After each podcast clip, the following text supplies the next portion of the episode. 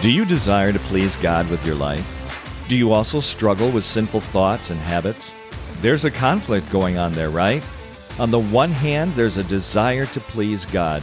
Yet on the other, there's a strong desire to please self. In Galatians 5:17, Paul reminds us that the flesh is in conflict with the spirit, and the spirit is in conflict with the flesh. They're opposed to each other, making it difficult to do what is right. So how do I successfully and victoriously resist the enemy?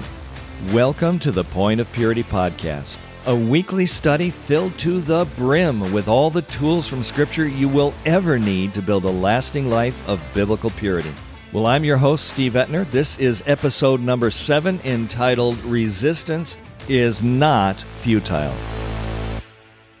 Acts 3:19 commands, "Repent then and turn to God, so that your sins may be wiped out and that times of refreshing may come from the Lord."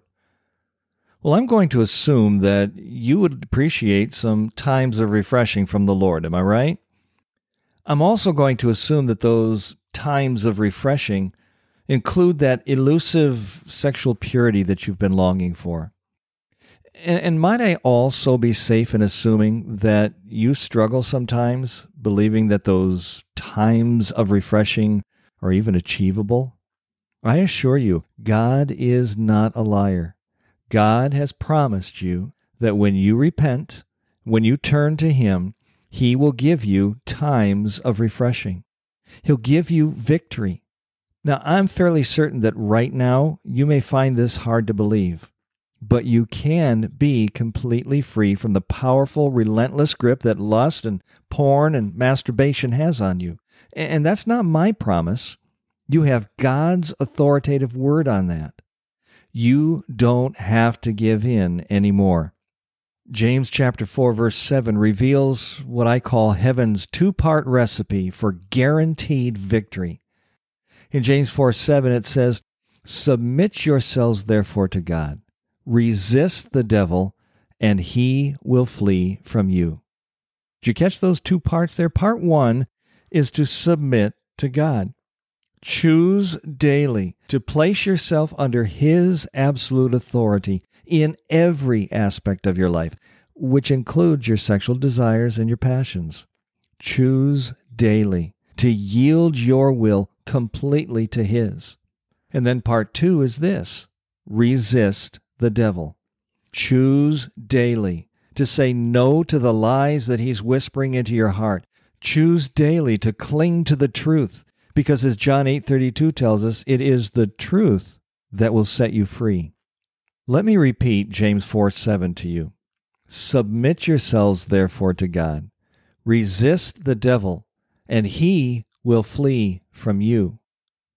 I want you to notice the order of things here. First, you must daily choose to submit to God before you can ever effectively resist the devil. If you attempt to reverse the order, you will fail. Guaranteed. Why? Because the enemy will not flee from you without God on your side. The enemy is not afraid of you. However, when you submit yourself to God, when you allow God to be the authority in your life, Satan has to turn tail and run. That's guaranteed. So, to live in victory, to live in purity, you must first submit to God. Okay, great. But what does that mean? How do I do that? Why must I do that? When James says the first thing we are to do is submit to God, he's saying that we need to walk in obedience to Him all the time, no matter what. We must put ourselves under His full and complete authority in our lives all the time, no matter what. Just like a soldier is under the leadership of a superior officer, so we are to be with God. And it's not that the soldier is a less of a person or less important than someone else. It's simply acknowledging the authority that has been placed over you and trusting in the fact that your commanding officer knows more than you do. It's trusting him to lead you and choosing to obey his commands and follow his leadership, whether you understand it or agree with it or not. Here's the struggle. In our own sinful, independent spirit, We tend to think we know better, don't we? In fact, we usually think we know what's best. We're a generation of people that, that claim our rights. As one hamburger chain used to advertise, you should have it your way. This, this mindset has permeated every aspect of life to the point where even the concept of submission to a higher authority rubs us the wrong way. When your focus is on King Me, you are easily swept away with the world's philosophy of my rights and my way, no matter the cost. Submitting yourself under the lordship and leadership of God in every aspect of your life is easier said than done. Am I right? And that's due in a large part because submitting yourself to God and resisting the devil requires humility and repentance, something most of us struggle with in spades. James 4:10 we are commanded to humble ourselves before the Lord and he will exalt us. You see in scripture the word humility refers to being fully aware of in agreement with the fact that you are not God. You are a created being, fully dependent upon your creator for all things. You are in all ways subservient to the one true God. You owe him everything and he owes you nothing. Pride, which is the opposite of humility, says, I want, I need, I deserve, I desire, I must have, I cannot live without. It's always about me, me, me. I like to put it this way King Me always has an I for the I. Let me explain. King Me always has an I, E Y E, for the I, me. King Me makes sure that the I gets everything that the I wants. I must be happy, happy, happy, no matter the cost. Can you see who's sitting on the throne when pride is reigning? On the other hand, humility says, along with the apostle Paul in Galatians 2:20, I have been crucified with Christ. It is no longer I who live, but Christ lives in me. Humility understands that as Galatians 5:24 says, those who belong to Christ Jesus have crucified the flesh with its passions and its desires. In humility, King Me surrenders completely, totally, unreservedly to the King of all kings. We're instructed in 1 Peter chapter 5 verses 5 and 6 to clothe ourselves, all of us, with humility God opposes the proud, but he gives grace to the humble. Humble yourselves, therefore, under the mighty hand of God, so that at the proper time he may exalt you. 1 Peter 5 5 and 6. To be free from the grip of sexual impurity, to be victorious over your sinful habits, you must daily choose to humble yourself by removing King Me from the throne of your heart. You must make that choice. I can't make it for you, and you cannot make it for me. You must choose to step off, step back, and allow the King of Kings to assume lordship and leadership of your life, all of your life, all of the time. Proverbs 22, verse 4 tells us that the reward for humility and the fear of the Lord is riches and honor and life. Oh, wouldn't that be nice? You must choose daily to humbly submit every part of your life to God.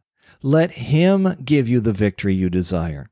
Let your Creator richly bless you. Let Him honor you. Let Him raise you up to a position of dignity and honor if and when He so chooses. It's, it's all about God, not about you. 2 Corinthians 10, verses 17 and 18 says, Let the one who boasts boast in the Lord.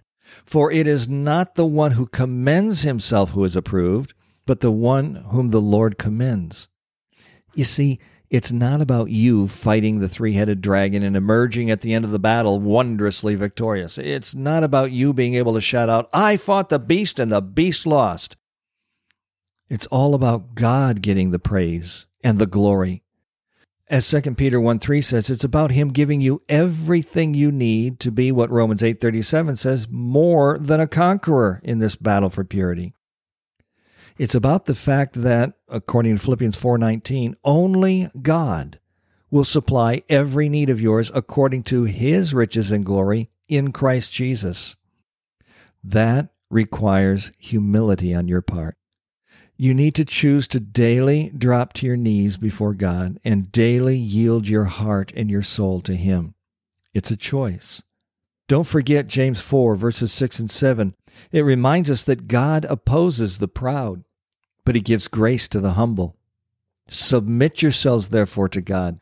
Resist the devil, and he will flee from you. Proverbs 18:12 says, "Before destruction, a man's heart is haughty, but humility comes before honor." Proverbs 11:2 warns us, "When pride comes, then comes disgrace, but with the humble is wisdom." And don't forget Proverbs 29 verse 23 it says one's pride will bring him low, but he who is lowly in spirit will obtain honor. I want you to consider this next statement very carefully. There can be no victory where there is no surrender. You will not experience victory over the beast until you fully surrender to the beast master, God Himself.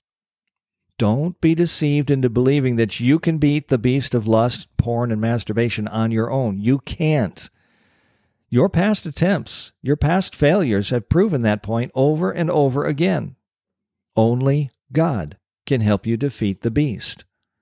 Let me remind you here that James chapter 4 verse 7 commands you to submit yourself to God, resist the devil, and he will flee from you. You don't have to cower before the enemy.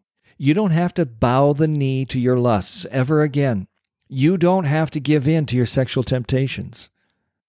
Submitting yourself to God requires humility and repentance. Now, we've talked about humility. Let's talk for a couple minutes about repentance. You see, repentance refers to having a change in your thinking, a change of heart. You've been accustomed to thinking about what's going to please me, what's going to make me happy, what's going to bring me satisfaction and fulfillment. Up to this point, you have been trying to defeat the beast. You have been trying to quit. I submit it's time to stop trying and start turning. You need to do an about face. You need to choose to think about glorifying God instead of satisfying yourself. You have repeatedly failed yourself. God will not. In 2 Chronicles chapter 7 verse 14, God says, "If my people who are called by my name humble themselves and pray and seek my face and turn from their wicked ways, then I will hear from heaven and will forgive their sin and heal their land 2 chronicles 7:14 in that verse can you see both humility and repentance? Do you see the promise that god gives to us? Submit yourself to god. Humble yourself before god. Resist the devil. Turn from your wicked ways. Then God will hear. Then God will forgive. Then God will heal. There can be no victory where there is no surrender. If you want victory over this beast in your life, if you want to live in victory and freedom, no longer giving in to lust and porn and masturbation and sexual gratification, then you must surrender completely to God. Submission to God includes this. Now, listen carefully admit and acknowledge that only God can give you what you're seeking. Only God can give you what you are needing. Only God can satisfy you. You cannot do this without him. Second Chronicles 30 verse 9 says, "The Lord your God is gracious and merciful. He will not turn his face away from you if you return to him."